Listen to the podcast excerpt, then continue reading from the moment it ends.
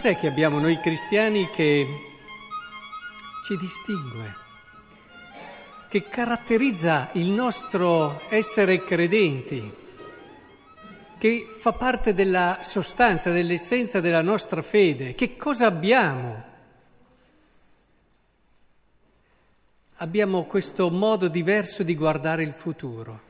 E sapete perché? Perché noi guardiamo il futuro in modo diverso perché non siamo schiacciati dai mille problemi, preoccupazioni di tante altre persone, perché abbiamo nel cuore una speranza. Abbiamo il cuore ricolmo di una promessa, una promessa che ci è stata fatta da chi è credibile, da chi ha confermato con la vita ciò che ha detto con le parole da chi è entrato nella storia e ne ha cambiato il volto. Abbiamo nel nostro cuore quella parola lì, quella promessa lì, che opera dentro di noi e cambia completamente il nostro modo di vivere e di vedere la vita, perché lo riempie di speranza e allora noi guardiamo il futuro in modo diverso da tutti gli altri. Guardiamo il futuro con quell'atteggiamento di chi sente come un raggio dentro di sé che trapassa tutti i muri dei calcoli umani e si apre a un sole che riscalda le nostre giornate. Questa è la speranza. Questa è la speranza. Noi credenti non siamo lì a misurare, a calcolare ogni cosa. Abbiamo responsabilità, certo, ma una responsabilità che ha uno sguardo libero che non è oppressa dall'angoscia. Parlavo con i fidanzati proprio giovedì scorso e dicevo, a volte ci preoccupiamo, parlavamo dell'apertura alla vita, ci preoccupiamo del problema morale della contraccezione o meno, ma c'è un peccato che viene prima di quello e che tanti non pensano neppure. È il peccato di non essere aperti a quei figli che il Signore ha pensato di donarti, solo perché sei lì che chiami responsabilità, quello che responsabilità non è, ma è semplicemente calcolo umano schiacciato da angosce da una visione che non va più in là di quello che è un semplice buonsenso. Al giorno d'oggi uno, massimo due, e una volta, un tempo, c'erano molte meno possibilità, ma non è che poi siano cresciuti male. Ho conosciuto persone e famiglie di fede che erano molto più povere di tante altre, eppure hanno avuto più figli e alla fine sono state più felici. Cambia molto il contesto culturale, ma cambia molto la prospettiva di fede con cui si fanno queste considerazioni e queste riflessioni. Quando un cuore è pieno di una promessa, ha un modo di vedere il futuro differente. Come dicevo, non sono più semplicemente solo i calcoli umani, ma diventa un orizzonte nuovo. La responsabilità c'è sempre, come c'è il considerare che al giorno d'oggi, ad esempio, molte mamme non possono più permettersi di stare a casa tutto il giorno. Però pensateci a come una speranza e una fede vissuta può cambiare tante cose e a volte io mi dico alle famiglie chiedetevelo prima di arrivare alle altre considerazioni morali se davvero questa decisione di quanti figli avere l'avete maturata nella preghiera, in un orizzonte di fede profondo o vi siete fermati alla prima difficoltà o al primo calcolo? Vedete, la speranza è tutto di una vita, ne cambia l'orizzonte. Quando noi abbiamo le letture di oggi sono stupende. Alla fine dei giorni il monte del Tempio del Signore sarà saldo sulla cima dei monti. Come sta guardando il futuro questo autore? Eh? Come lo sta guardando? Lo guarda come lo guardiamo? Noi lo guardiamo così, lo guardiamo così il futuro, con questa fiducia, con questa promessa che parla al nostro cuore, si innalzerà sopra i colli adesso affluiranno tutte le genti, verranno molti popoli, diranno venite, saliamo sul monte del Signore, poiché da Sion uscirà la legge, da Gerusalemme la parola del Signore. E poi c'è una cosa bellissima, oltre a questo contesto carico di una promessa, quale gioia quando mi dissero andremo alla casa del Signore. Già sono fermi i nostri piedi alle tue porte, Gerusalemme, là salgono le tribù, il Salmo riprende questo spirito, ma aggiunge una cosa che è tipica di chi ha un cuore ricco e carico di speranza, il fatto che deve condividerla. Che speranza è quella speranza che non senti il bisogno di condividere con le persone? Il futuro. Puoi avere l'idea di un bel futuro, ma se i tuoi figli non potranno vivere il bel futuro, che bel futuro è?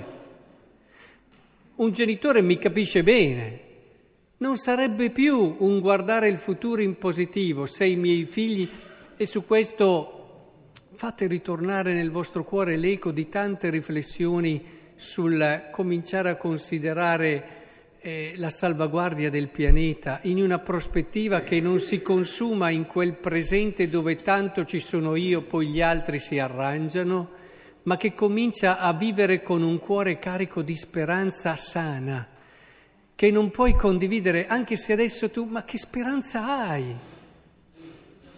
Se non la puoi condividere, dice qui, c'è qualcosa di più bello della pace?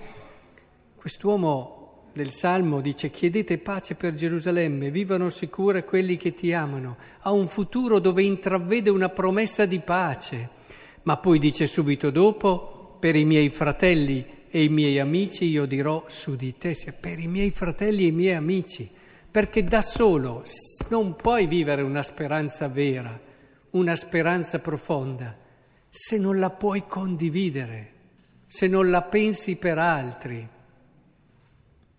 Ma c'è un'ultima cosa che vi voglio dire sulla forza della speranza, perché vedete, questo avvento deve essere un avvento diverso, non può essere l'avvento del 2015. È un avvento nuovo, come è diversa ogni messa che viviamo. C'è certamente un unico evento, la nascita di Cristo è unica, come è unica la morte e la risurrezione che stiamo celebrando e vivendo adesso, ma la liturgia ha questa forza, ha la forza di rendere nuove tutte le cose. Noi abbiamo la possibilità di tornare a quell'evento lì, in questo avvento di ritornare e di preparare quell'evento lì della nascita di Cristo in un modo totalmente nuovo rispetto a quello dell'anno scorso. E, è questo che rende davvero questa opportunità meravigliosa. Oggi siamo davvero davanti a un'opportunità bella, non si può uscire da questa chiesa così. Abbiamo fatto una messa come le altre, ma cosa? Una messa come le altre? Non è mai una messa come le altre. Non è mai l'avvento come gli altri. Come si fa? a non cogliere l'opportunità di quello che stiamo vivendo. E vi dicevo che l'ultima cosa che questo avvento ci, da, ci dona è proprio questo aspetto della speranza che vorrei capire meglio insieme a voi. Cioè, la speranza, dice qui la seconda lettura, gettiamo via le opere delle tenebre, indossiamo le armi della luce. Che cosa fa? È tutto carico no, di questa, svegliatevi dal sonno, eccetera. E sapete qual è la grossa differenza quando ci sono stati dei moralismi nella storia? No? Cosa c'è dietro al moralismo? Cosa c'è dietro questo fermarsi rigido nelle norme? essere preoccupati di comportarsi correttamente e diventare poi giudicanti verso gli altri, Cosa c'è dietro ogni moralismo?